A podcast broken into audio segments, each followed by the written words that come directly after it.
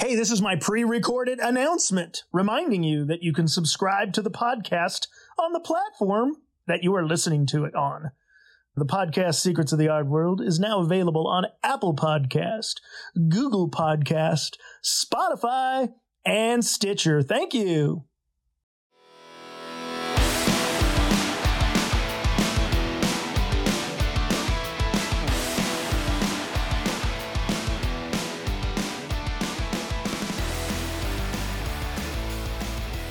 This episode was originally recorded in 2019. Welcome to Secrets of the Art World. I am the host, your host, Matt Gleason, and I talk about what's going on in and around the art world, art universe. What is it anymore? It's maybe contracting to the size of an art asteroid. Um, I'm doing a series right now in this podcast on who was the artist of the decade. 2010 to 2019, the second decade of the 21st century. The uh, artist I'm going to talk about today as a possible nominee for this most important title. Maybe we'll have a little plaque we can send out to somebody. Artist of the Decade. Uh, this artist is Nan Goldin. Now, Nan Goldin has been a big name in art for quite some time. She's uh, in her 60s now, and uh, she got most famous for hanging out with the edgier elements uh, of society. People nobody really gives a shit about the junkies, the drag queens. This is in the early 1970s through the late 80s. Um, lauded, uh, very successful, uh, represented internationally by Matthew Marks Gallery, one of the top galleries in the world relative to uh, their artist roster, impact, museum shows, dollar amount etc. I'm, you know, uh I'm always a little torn about the art of Nan Goldin. Um, I always felt she was kind of slumming it and putting the people that she took pictures of kind of in risk, like sort of not profit profiteering is, is, is the wrong word, but certainly getting her glory based on all the sacrifices they made. Um, and yet, uh, a lot of it is uh, interesting photography. It's certainly in line with the times. She was certainly doing it ahead of time, ahead of most people. I mean, now it's all kind of, you know, middle America almost. And we'll get to that in a minute, but uh, the subjects were were, were legit. Uh, but yeah, just man, people who are slumming it, you gotta, you gotta, for them, for them to get all the uh, rewards is always tough with me. And yet, um, she's had a sustained career. First big successes in the uh, 80s, major, major museum play ever since then, the 90s, the aughts, OOs, and this decade, the T, the tweens. Big time. And yet, the reason I would have to consider her artist of the decade, there isn't a specific artwork that she did this decade that is any more important than probably the peak of her career, which was a, a series of photo- photographs called The Ballad of Sexual Dependency. Kind of a side note, this is just interesting. One of her big, the big collectors who was really behind her and big, huge booster was Leonard Nimoy, Mr. Spock, always, and his wife, Susan Bay Nimoy. So uh, they were huge, huge Nan Goldin boosters. Uh, really pushed her career. Um, but the reason that this decade, uh, what she's done, this was a very political decade, and the art of activism was at the forefront. And you know, the academy in this decade has really the these overpriced grad schools has really pushed this social practice into a completely different realm as far as uh, you know now you need to pay a school to get a degree to do charitable works and call it artists. I think most social practice is being a dabbler. Like instead of getting a degree as a social worker, no, you're an artist. You can go, you know, you can parachute in and make a little artwork about, you know, being part of a community and then just get the hell out of there. Never really have to do the hard work. So, um, this was a very activist decade, and you had a lot of these social practice dabblers, and it's really kind of disgusting. But what Nan Goldin did as an act uh, to me was of the absolute highest caliber.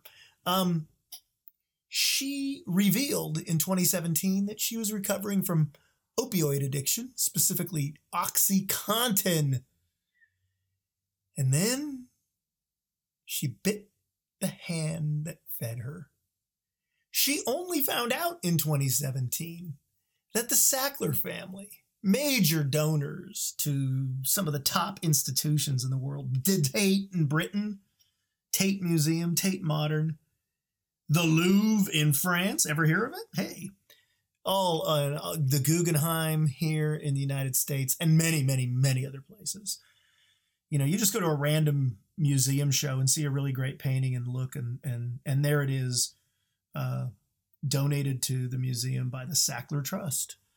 So anyway, the Sackler, who are the Sackler family? Well, they are pretty much Purdue Pharma, you know, like um, Henry Ford was Ford Motor. Ever hear of it? Well, the Sackler family is Purdue Pharma, and they make OxyContin, and a lot of people have overdosed on the OxyContin because the Sackler family, it's now been revealed, really pushed doctors to overprescribe their product, their medicine, because you get addicted to it and then you have to buy more.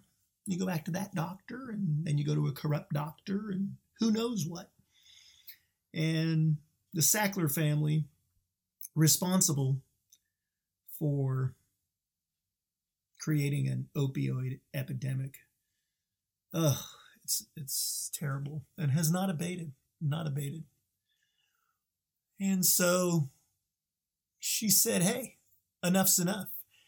She formed a group called PAIN, Prescription Addiction Intervention Now.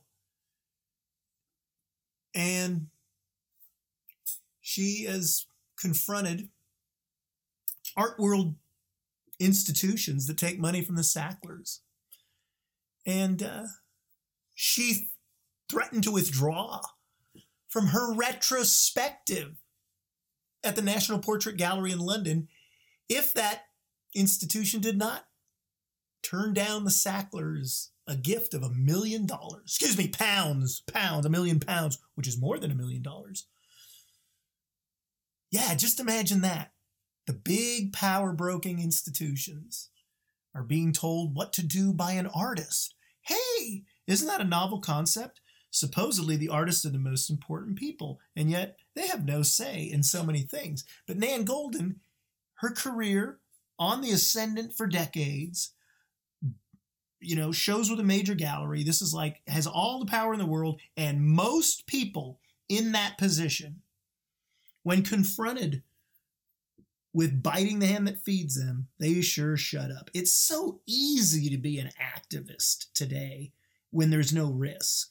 You know, LeBron James had no problem criticizing Donald Trump, and power to him. And I totally believe that Donald Trump should be criticized, but there's no risk in criticizing Donald Trump, especially from an African American basketball player. But when asked about the tragedies that the People's Republic of China is perpetuating on the citizens of Hong Kong. Oh man, LeBron just got real quiet and mealy mouthed, and there was no concern or activism there because the People's Republic of China was, you know, backing the NBA. Man, there was a lot of money there. And so that's kind of, you know, here's this great activist, but the minute it affected his pocketbook, he shut up. Well, it could have affected her career completely, but it didn't stop Nan Goldin from really standing up to this disgusting, evil, evil Sackler family, Purdue Pharma. and they've gone down the toilet subsequently. She really helped put a spotlight on them. You know, she got in the face of the Tate. You don't do that, you know. You you shoot your mouth off in the art world. Let me tell you, I've had many experiences of this. You tell the truth in the art world about somebody, and you know who you are, you people who I've told the truth about. Let me tell you, they make life difficult for you. And so for her to stand up to the Tate and say, look, I'm not going to cooperate with you showing my art. I'm not going to endorse it if you take any money from the Sackler family. Uh, nah. Most most artists just don't have the guts. And uh, staging a protest at the Louvre. You know, the Louvre has a Sackler wing in it. But hey, who stood up to him? Not a bunch of, you know, nobodies. A main, main, big name, major artist. One of one of one of the one of the top photographers, you know, of the last 40 years. And and and you know, how hard is it? How much harder is it for a woman to get successful and powerful in the art world? And then to risk it for something she believes in.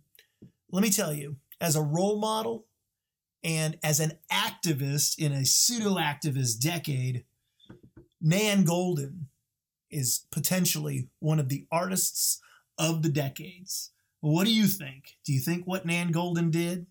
Bite the hand that feeds you. Speak truth to power. Fight the absolute easiest evil there is to fight. These are not hidden evils. There's no nuance here. These are rotten, murderous bastards looking for respectability with what art brings. Oh, look, we can't be bad. We give so much money to the arts. No, no. If art is to have any redeeming quality, any virtue, the evil people associated with it, the powers that be, especially at the top, especially the people with influence. And you know these people court this to have more power. They have money, and that money buys them power in the arts, and that gives them influence in their social circles. Let me tell you, if we're to have any virtuous, if this is to be anything worth pursuing, we must rid the art world of this scum. If you're going to be in the art world, we're going to call you on your shit. End of story. Thank you, Nan Goldin, one of the artists of the decade. The artist of the decade? Perhaps. Join me again on Secrets of the Art World. I'm your host, Matt Gleason. Thanks for listening.